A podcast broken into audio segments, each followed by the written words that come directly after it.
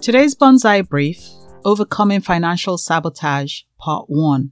People look forward to payday for varied reasons. Sometimes it's because they are short of cash, having spent all their money beforehand. During the cost of living crisis, it's important to think about what happens if payday doesn't come the following month, especially as more and more companies are folding up.